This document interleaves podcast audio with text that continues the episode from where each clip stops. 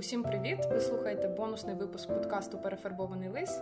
Це Марія Діденко. З нами сьогодні мій товариш, е, випускник Києво-Могилянської академії, філософ Денис Карловський.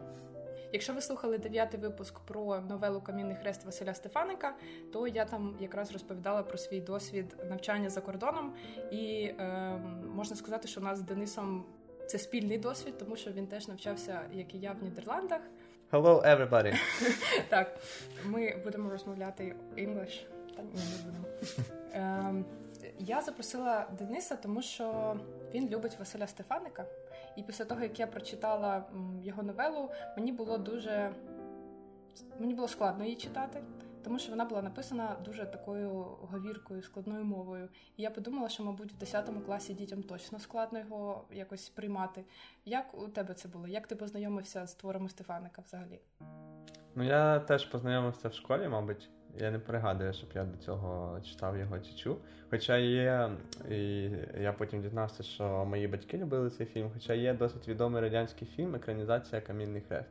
І, типу, е, багато людей старшого віку бачили цей фільм. Типу, для них Стефаник це не зовсім ноунейм. Але я, для мене був ноунейм десь до 10 класу. Я познайомився в 10 класі. Ми читали не тільки Камінний хрест, але й новину.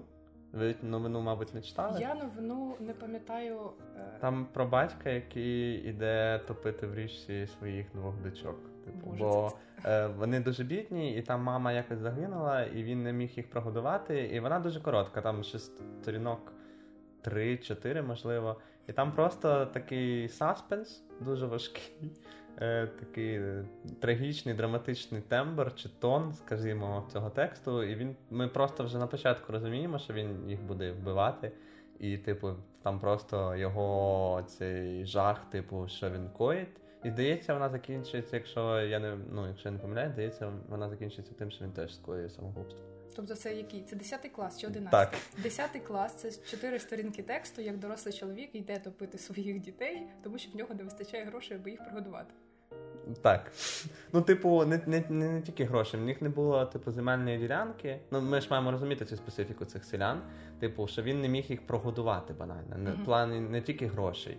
Що вони жили. Ну, він розумів, що вони або загинуть від голоду, або він їх втопить. Типу. І е, ти це прочитав в 10 класі такий о, клас, Стефаник. Ну, дивись, е, я можу пояснити це я спершу поясню це, чому е, зі мною так, uh-huh. а потім можу спробувати пояснити, чому людям може подобатись. Е, Мені передовсім подобається ця культура Західної України взагалі. У мене є якби такий е, і естетичний, і історичний, мабуть, інтерес до того, як. Е, коли Україна опинилась розділеною між Російською і Австрійською імперіями, ми бачимо, що українці розвивали культуру в російській території певним чином. А коли ми там, ну ми там умовно можемо подивитися на твори там Котляревського, Квітки Основ'яненка, Шевченка, Пантелеймона Куліша, е, Марка Вовчка, бачимо таку літературу. А потім ми дивимося там на е, Франка, на е, Кобилянську і на Стефаника і бачимо цілковито інакшу літературу. Так? І от, типу, мені було цікаво ось це, типу, як воно ну, як в імперії, яка вважалася центральноєвропейською, де німецька мова була основною, і ці всі люди вони знали німецьку, польську, вони знали, як, яка література в Європі, польська і німецька. І от як у них пішов цей шлях? І Стефаник він е, за своїм стилем є експресіоністом. Е, найбільш відомим експресіоністом в європейській літературі є Франц Кавка. І хіба Франца Кавка не такі самі сюжети? Там теж завжди відомо, що все буде погано, що людина страждає, і ми приречені на біль, смерть, страждання і самотність. Ну це цікаво, чому людей чіпляється. Я знаю, що і кавку ти любиш. Так, і кавку я люблю.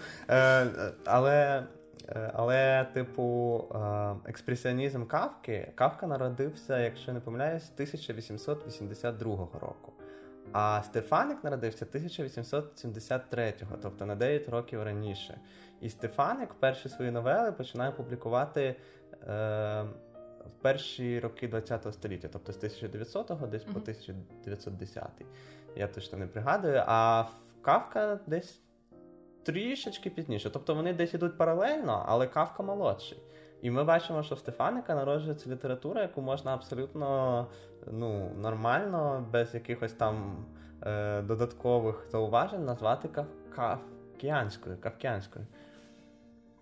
Е, це чому мені подобається? Мені просто подобається література, яка порушує такі екзистенційні проблеми. Екзистенційні проблеми, е, як людина опиняється перед якимись граничними станами життя, там перед смертю. Ми бачимо, що ці селяни, коли вони зустрічаються перед смертю, ми бачимо, які вони ухвалюють рішення в своєму житті, вибори, як які вони психологічні тактики, як вони намагаються себе якось обманути свої емоції, свої свій біль. І ми бачимо, які вони обирають стратегії для того, щоб вижити в такому світі. І це дуже цікаво.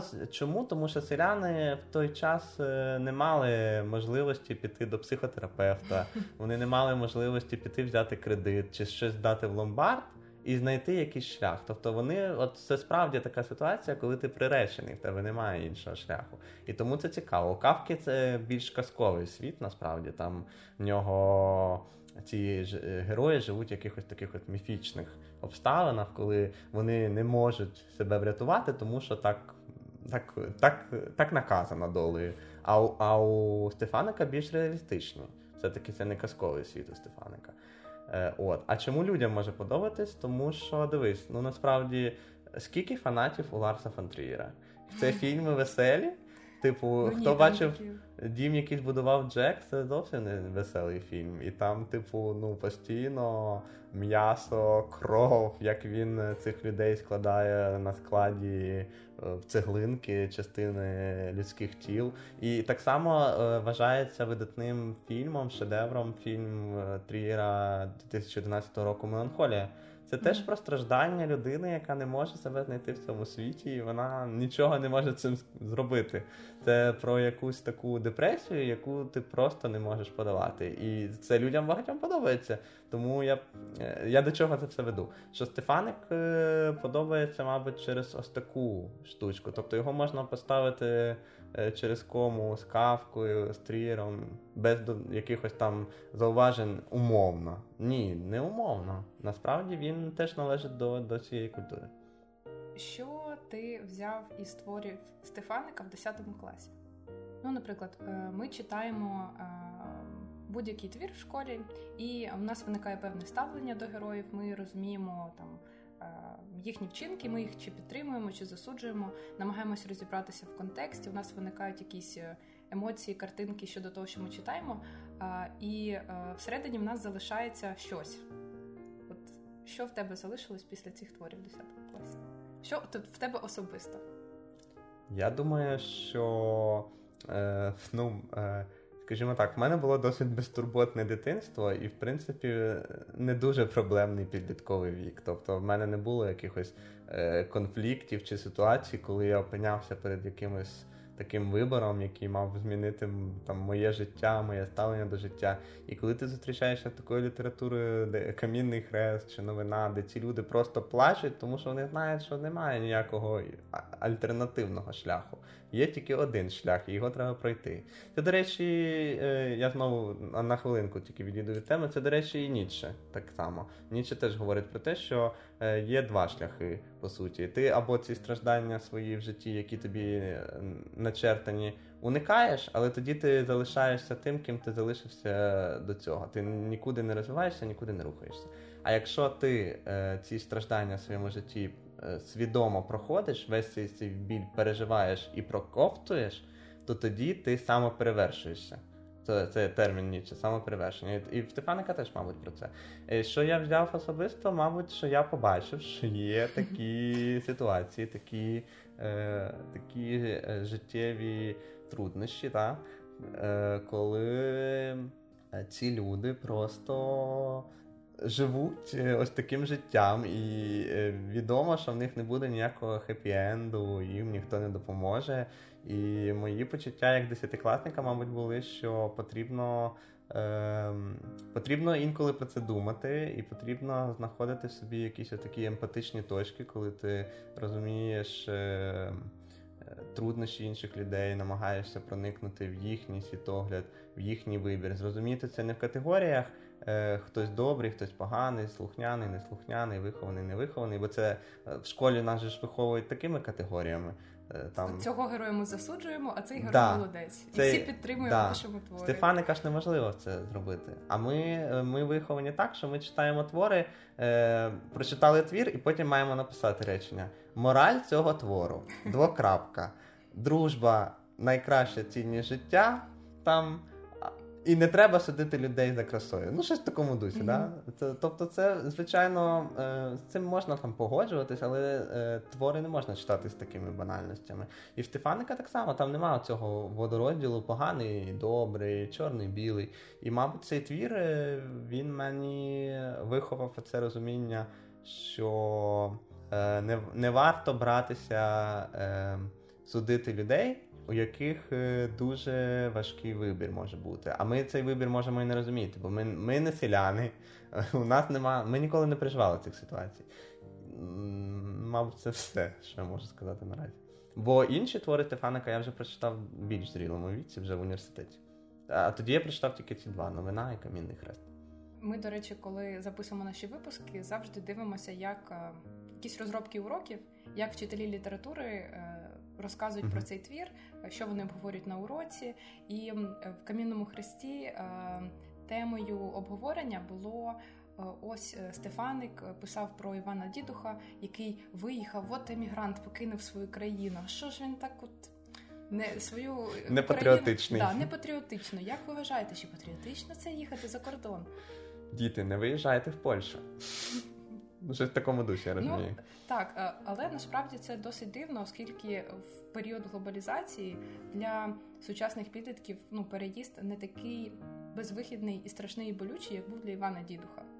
Е, ми з тобою їздили за кордон і приїхали в Україну. І не плакали там біля хати, що от ми залишаємо хату на 4, на 5 місяців, на 4 місяці. Хтось плакав, хтось не плакав.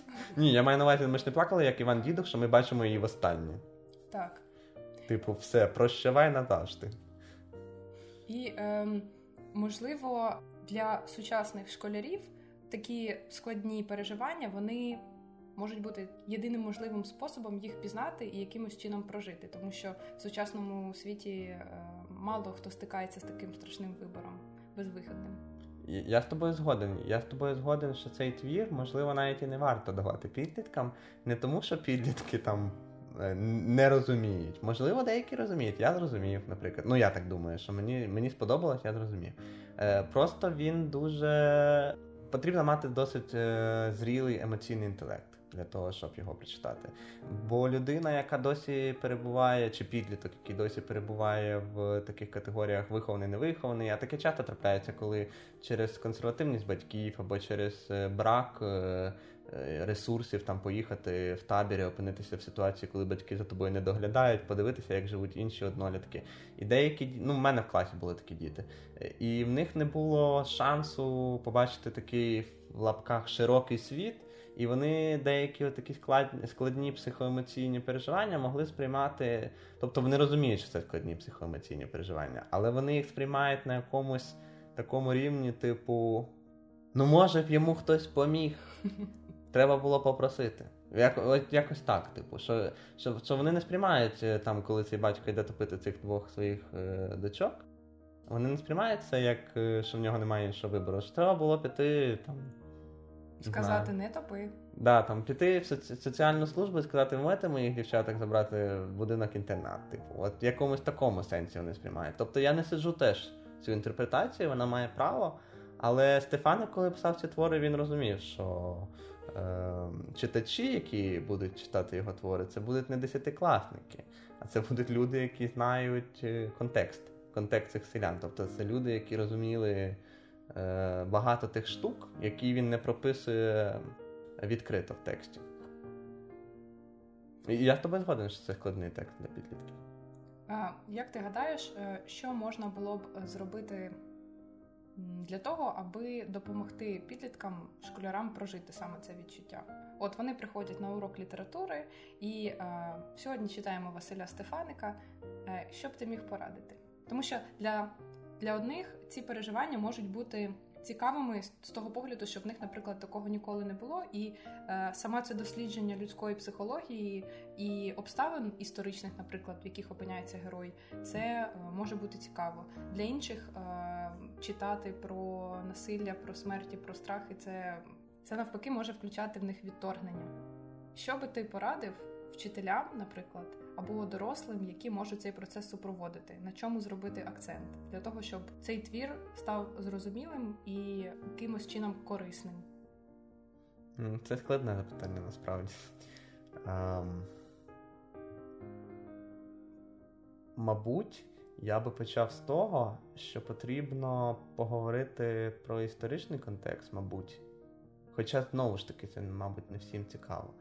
Е, Ну, в будь-якому випадку, якщо ти не знаєш, що була там еміграція і чому вона була, то взагалі, типу, видумані якісь події, вони сприймаються дуже дивно. Ну так, але треба пояснити, що ці люди емігрували не тому, що вони хотіли поїхати отримати грін-карту в Штатах і потім десь там в Каліфорнії оселитися і купити собі будиночок в Сан-Франциско і ходити там е, на набережну пити смузі. Тобто це не та еміграція. Це вони розуміли, що вони їдуть тяжко працювати чужу країну, де вони не знають мови, і і був шанс, що їм заборонять в'їзд. Коли вони вже перетнуть океан, та і ще треба пояснити, що вони їхали не на літаках.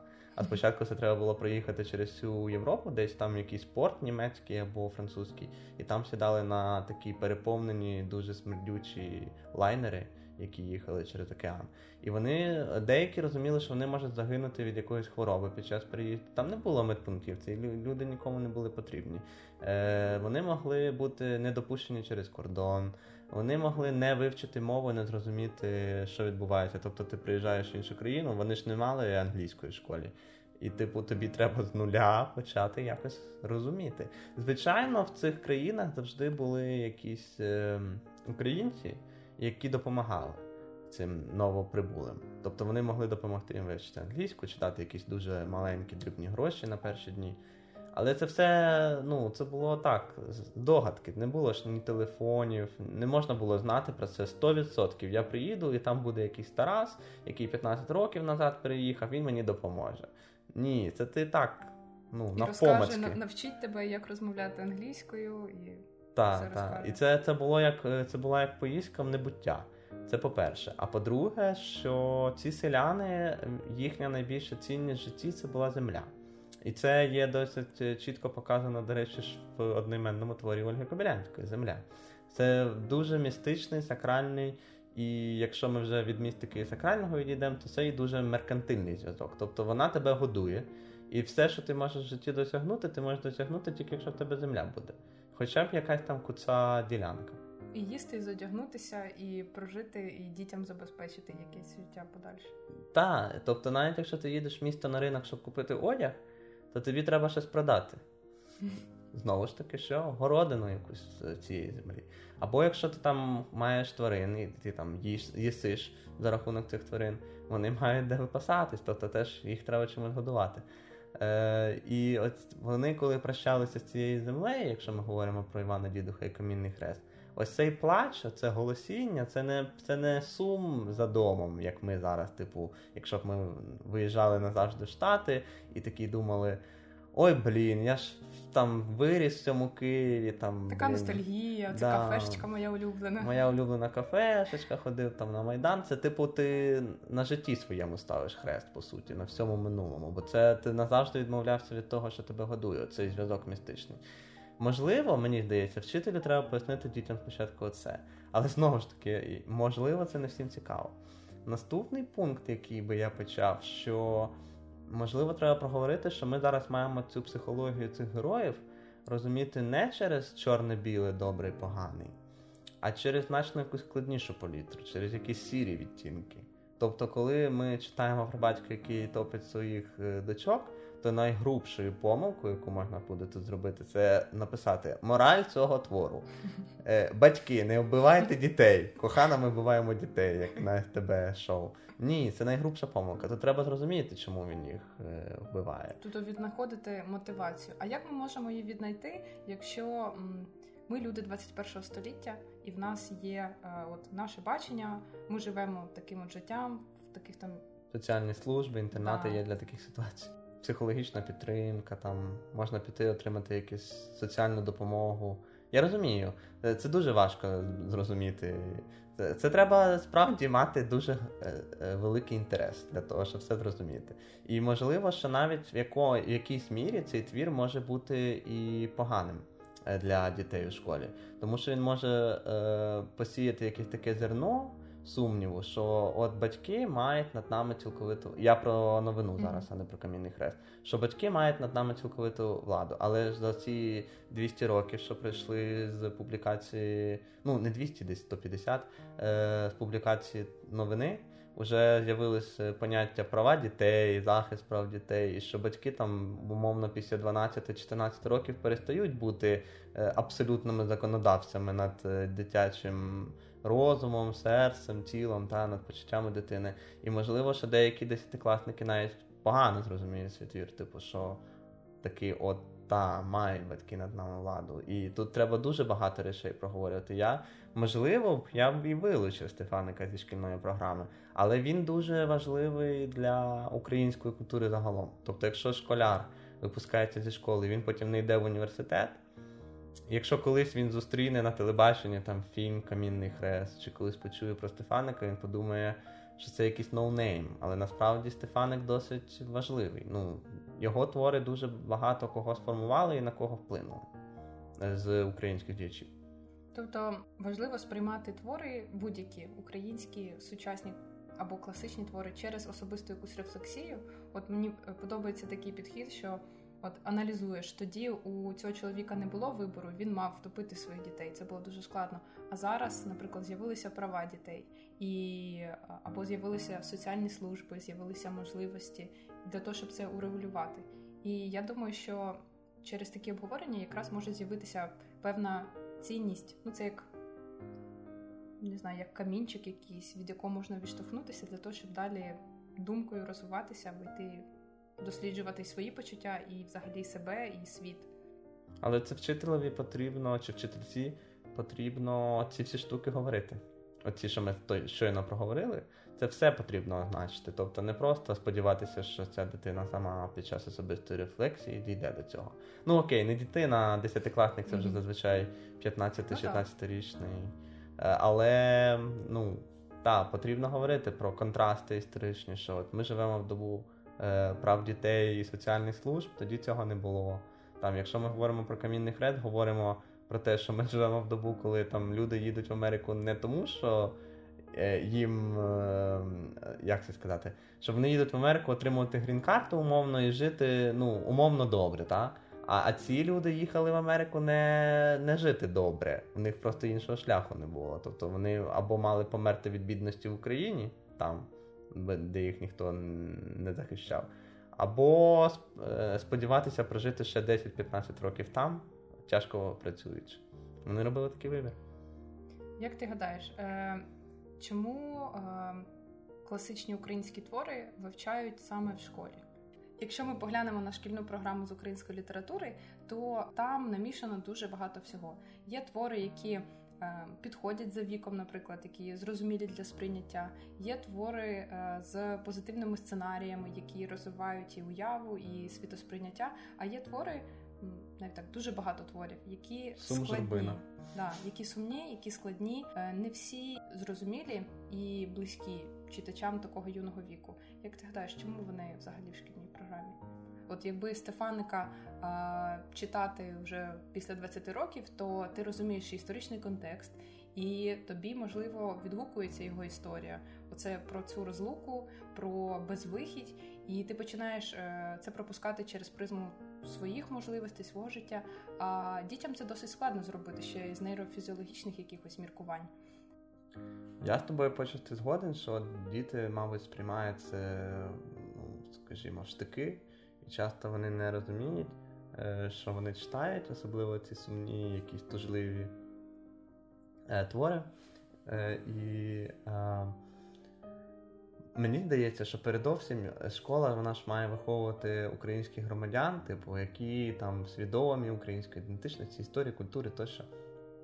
Якщо Шевченка просто винести за дужки, бо там більшість творів дуже сумні, вони порушують дуже складні ситуації. там як Катерина, Наймичка е, чи там Заповіт. Але вони ж потім можуть, ну, деякі люди, які після школи не йдуть в університет, вони ж можуть потім ніколи не мати бажання там дізнатися, хто такий Шевченко. Та? І вони будуть не розуміти, про що взагалі йде мова. Будуть йти по Києву, побачать парку пам'ятник Шевченка і запитають, чому тут стоїть умовно Шевченко, а не там Івано, Іван Карпенко Карий, бо Мартин Боруля смішний твір був в школі, мені сподобався. Чому тут Шевченка стоїть? І мені здається, що тут школа, типу, означує оці якісь такі сигнали, знаки, що от ми Шевченка більше поважаємо, бо він там більш важливий класик і так далі. і так далі. Але твори, мабуть, вибирати треба охайніше там, чи акуратніше для методистів в міністерстві там, і для вчителів. Тобто у Шевченка ж є і деякі такі твори не, не настільки важкі. Там в нього є і любовна лірика, мені здається, в нього є якісь такі більш-менш веселі. І, і Не не, не всі його твори це і мертвим, і живим, і ненарожденим. Тобто можна так. Так само з Франком. Франка є теж такі пригодницькі, Захар Беркут. Захар Беркут нема ж питань там чи проблем. Тобто він і для сьомого класу нормальний. Але він досить складний, тому що там якби кілька пластів. Є пласт там стосунків, е, конфліктів, стосунків, а є пласт е, побудови громад, який досить угу. ну, такий серйозний для обмірковання. Політичний? Ну так. Ну, тобто можливо. в сьомому класі явно підліткам цей пласт ще недоступний. Можливо, але це ж пригодницький твір. Типу. Так. І пригодницька література, ми ж загалом вважаємо, що от пригодницька література це для підлітків. Угу. Там Жюль Верн, оці е, книги про піратів, там Робінзон Крузо. Тобто, загалом ми про пригодницьку літературу так думаємо. Це пригодницький твір. Е, от, Але, мабуть, що ти теж маєш рацію стосовно того, що е, оці різні твори Сум Жорбина, вони виховують. Е, в частини школярів ставлення до української літератури як до чогось нудного, сповненого суму журби, і там нема чого сподіватися цікавого. І тому вони йдуть шукати це в фільмах, серіалах загалом, та не в літературі. А частина школярів е, завчається через силу себе. Там треба завчити заповіт, а потім забути. Оце як я забув правило трьох З. Завчив, здав, здав забув. забув. Да, завчив, здав, забув. І це сумно насправді, тому що якби вчителі виховували цю особисту рефлексію до багатьох цих творів, мабуть, це було б інакше.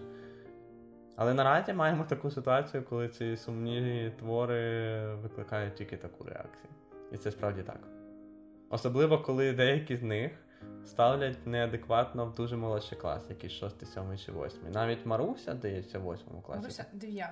А, 9. Ну, 9 це ще більш-менш гаразд. Ну там Федько Халамидник, та? Це сатирична, по суті, ситуація, коли шестикласник читає Федько Халамидник в 21 столітті, і в нього жах, що дитину забили до смерті батьки. та? І я не знаю, як шестикласнику пояснити, що сталося. Ну, справді цей твір для шестикласника це якийсь хорор. І вчителі ж теж до цього твору не виховують особисту рефлексію. Вони просто починають ось таким нудним. Ну, я не про всіх вчителів кажу. У нас зараз в новій українській школі насправді з'являється ця тенденція, коли вчителі вже виховують це усвідомлене рефлекс... рефлексивне ставлення е, у школярів. Але загалом раніше була така тенденція, коли я навчався в школі, що от прочитали Федько Холомидник, там мораль цього твору, двокрапка. Е, не можна зраджувати в дружбі, не можна обманювати батьків. Крапка.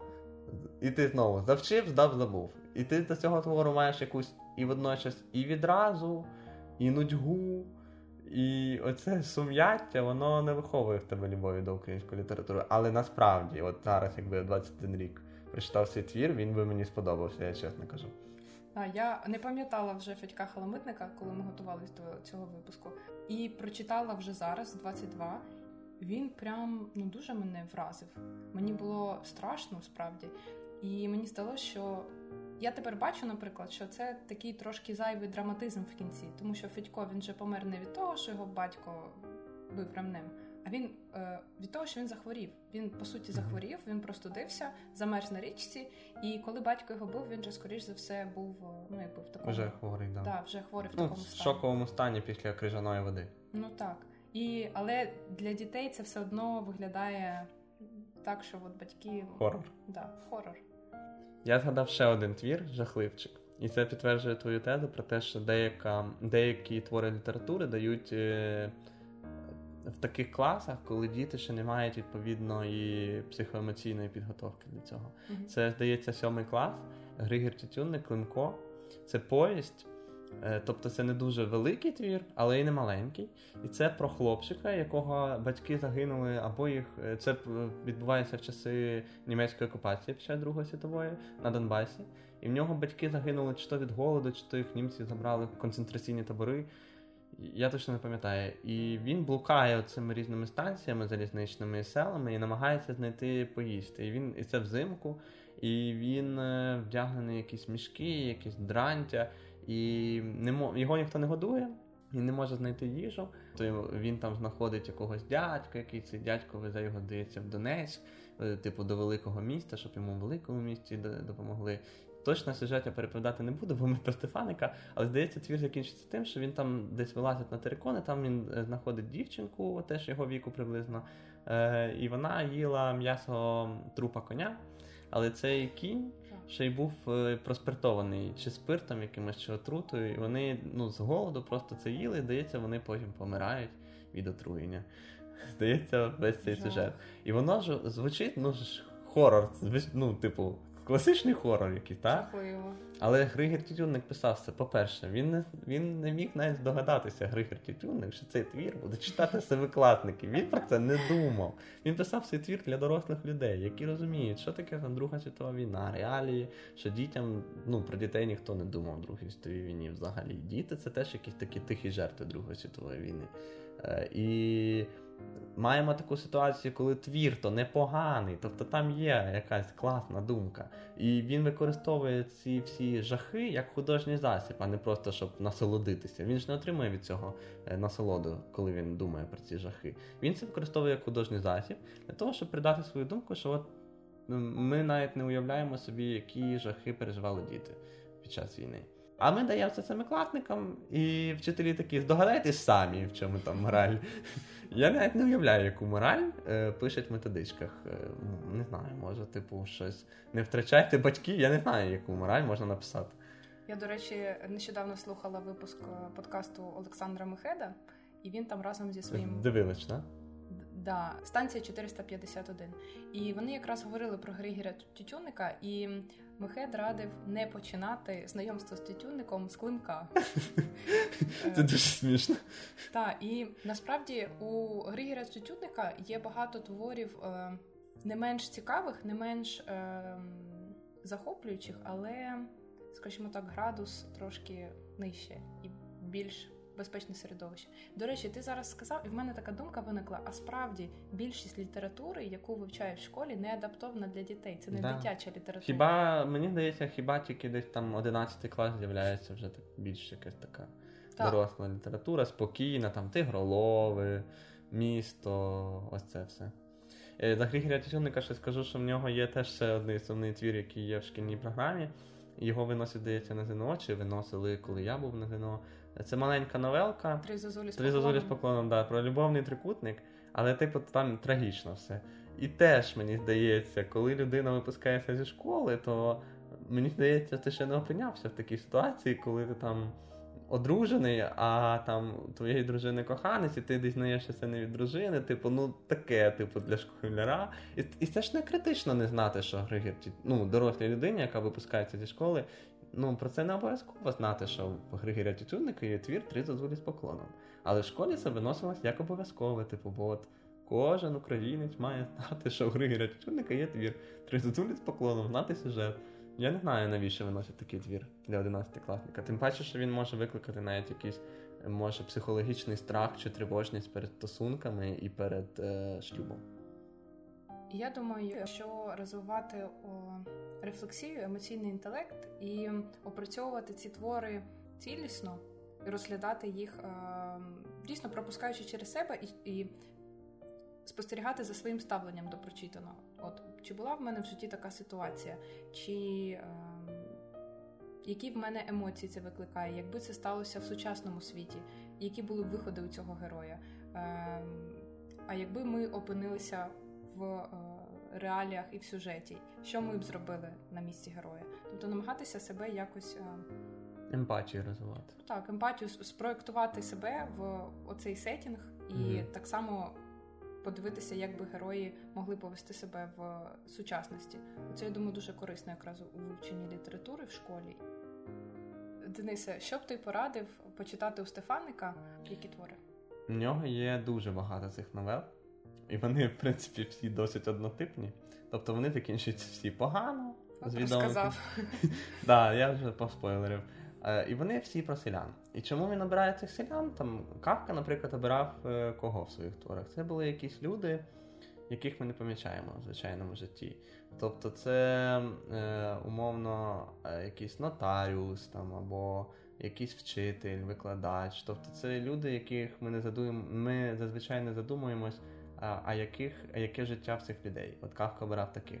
А Стефаник своїх персонажів обирав е, селян, тому що в них не було шансу знайти допомоги де-інде. І вони були приречені до цього якогось такого зубоження. І в ті часи, коли Стефаник пише, то цей регіон, де відбувається покуття, і це в Івано-Франківській області сучасній, і е, говорять вони покутською говіркою. Чому ці твори і важко читати? І цією е, в цьому покутті в цей час там реально була дуже сильна біда з бідністю і з ну, взагалі з економічним цим цим станом речей. І тому там все таки погано. Є в нього твір цікавий Басараби називається. Це за прізвищем родини, яка, до речі, як от в Камінному Хресті є родина дідухів, в Басарабах є родина Басарабів. І це про якийсь такий містичний, містичну ситуацію, що в цій е, родині всі чоловіки коїли самогубство. І це була дуже велика біда і страх, бо на чоловікові в той час в патріархальному суспільстві лежало дуже багато речей. Тобто дружина успадковувала майно, але її не вважали за повноцінну людину там під час того, як треба місто поїхати щось продати. Тобто вона не могла сама це все подужити. І коли загинули, е, коли гинули чоловіки, то ця родина опинялася як е, ну, в такому стані напівпідвішеному, певному. І вони не розуміли, чому вони коїть самогубство. Там не було якихось е, критичних проблем. Вони не були пияками, ці чоловіки. Там не було боргових якихось проблем в тих родинах. Вони просто брали якогось дня і вішались в сараї. І здається, якщо я не помиляюсь, там сюжет, що відбувається якесь весілля. Е, вони е, мріють всі, що вже якось ми зупинимо це, цю містичну штуку. Е, Здається, все йде добре. Здається, відбувається весілля, гуляння. І потім цей син вночі тихо вішається. І там от весь цей твір це оці їхні страждання і переживання, як вони не розуміють, чому світ проти них.